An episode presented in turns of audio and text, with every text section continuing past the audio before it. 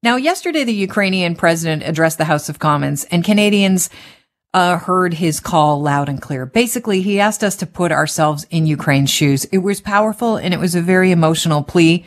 He said one night you're awoken to the sound of bombs dropping and the shelling of a major infrastructure, changing both the landscape of your country and your life. And, you know, here you are 20 days later, begging the people of the world who are safe, uh, to help defend against, against Russian aggression.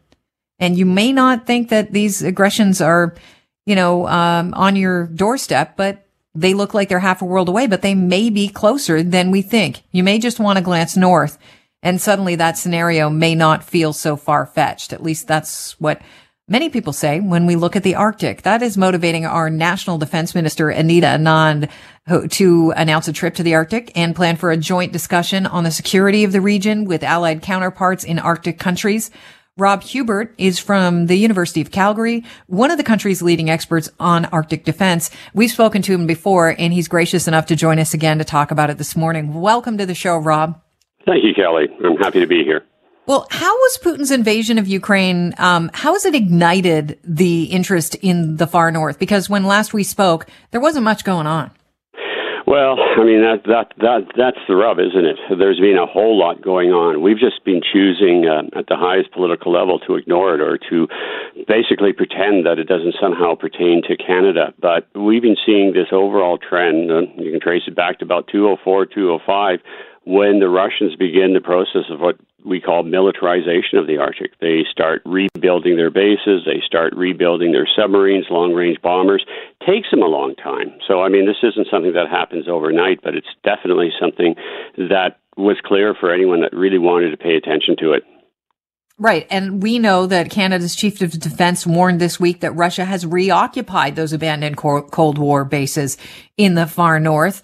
Uh, do we know what kind of activity? Like, are they actually performing maneuvers? Oh yeah, in well, the far north. It's, it's maneuvers, it's exercises, it's also, and I mean, when you hear our chief of staff saying, "Okay, well, uh, you know, they, uh, you know, making the point that it's come," the senior Canadian military had a bad habit. They used to make this joke that, well, if the Russians ever came, the first thing we'd have to do is worry about rescuing them. There was a, a real different sort of mindset that that is is the the second phase of the Ukrainian uh, invasion seems to be finally um, creating.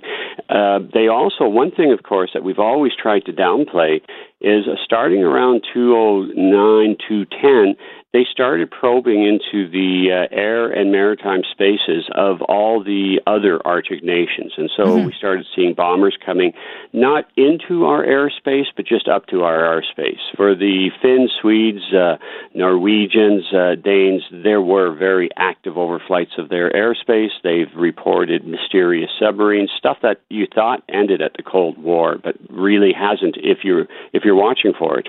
Mm-hmm. You've said we're dealing with a new geopolitical environment. How important is it that we have, you know, that Canada act as a collective with those other Arctic countries, Sweden, Finland, Norway, Denmark?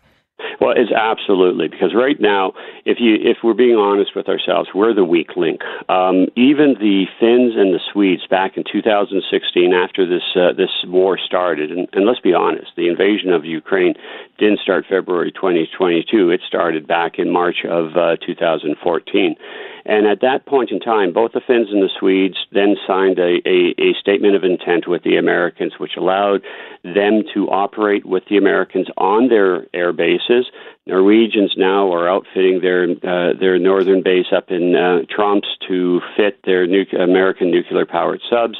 Everybody's been working on improving their surveillance capability. It's only been Canada that all we do is say we're going to do that ever since the defense policy came out in 2017, but little evidence that we've actually done anything like our northern allies. Right. Um, it, we also talked about the fact that Britain had offered us some nuclear submarines to use, or at least to, you know, perform some exercises, borrow them for a while. Did we take them up on that offer? Well, they didn't. They did. They didn't offer us a sub.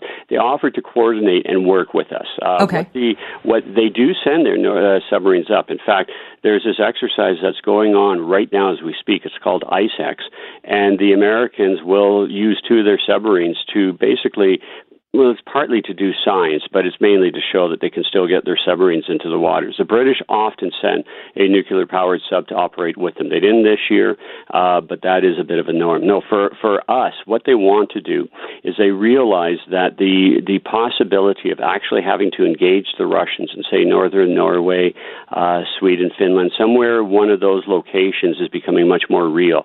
And they want to get the expertise that we have, say, through the Rangers and other elements of, of being in the north, and they want to learn what it's like to have to operate, never mind fight, in northern areas. And that's really where the cooperation is, where they want to start from.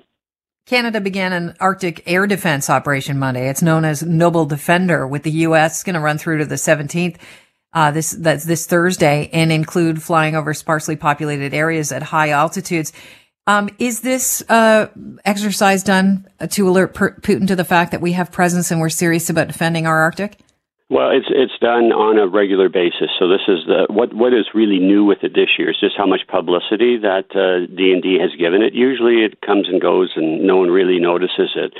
It is, in fact, to demonstrate to the Russians that we have this capability because we've always signaled to make sure that they they know it. It's also a very important step. It's very difficult operating in such northern climes. Uh, there's all sorts of factors: geography, climate, um, uh, and so you have to be doing all that so that if in fact you have to respond to to a real um, challenge, threat, war, whatever term you want to use, uh, you're not all of a sudden going, geez, our, you know, our plane won't start in minus 60. And so it's seemingly little things that you're mm-hmm. trying to figure out ahead of time. You're signaling to the Russians, and and and hopefully, I'm also making the politicians realize that we're still asking our pilots to use an aircraft in this environment that was uh, built back at the end of the 1970s. Not going to be good enough if there's something really, if something hits the fan and we are one day toe to toe with the Russians. Can we talk about modernizing the North American Aerospace Defense Command, NORAD? Uh, how archaic is this and how important is it that we update it soon? Yeah, well, it's a yes and no answer. I know it's unsatisfying. Um, the main architecture was updated in 1985, and you got to ask yourself, would you be wanting to use a computer in 1985, assuming they had them uh, for today's business? And but they they've been updating parts of it, so you, you know it's unfair to say it's just strictly 1985 and nothing's been done. There's been some updates, but the the whole threat environment, uh, the Russians, as I said at the beginning, have been very active in developing new delivery systems. You've got hypersonic missiles, the Caselle missile. You've got new underwater autonomous vehicles because NORAD is not only aerospace; it's also maritime. Hmm. And so you need the, the military, lo- you know, loves having these terms. They call it pan domain. But you, what it means is you've got to be able to see any incoming threat as fast as possible where you're dealing with speeds of of, of uh, systems that can you know fire a missile at up to 20 times the speed of sound in the atmosphere. And so the warning times are very low. You've got to be able to figure out what it is, and you've got to be able to figure out a response to it. And all of this requires an amazing amount of tech, and this is something that we've really let down. We also have to start thinking about the reality that we do have to improve our space assets. Yes, we have to update the uh, ground based radar systems, but we also have to realize that to really understand the new threat environment, you need to have something either with the Americans or on your own. And man, that that is so far off in mm-hmm. terms of for us. And the underwater piece. Uh, once again, we've tended to pretend that the submarines don't exist. They do.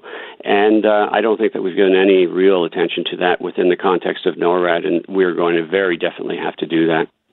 Rob, it sounds like it's going to be a very expensive endeavor, but um, one that is long overdue. I want to thank you for your time and expertise as always.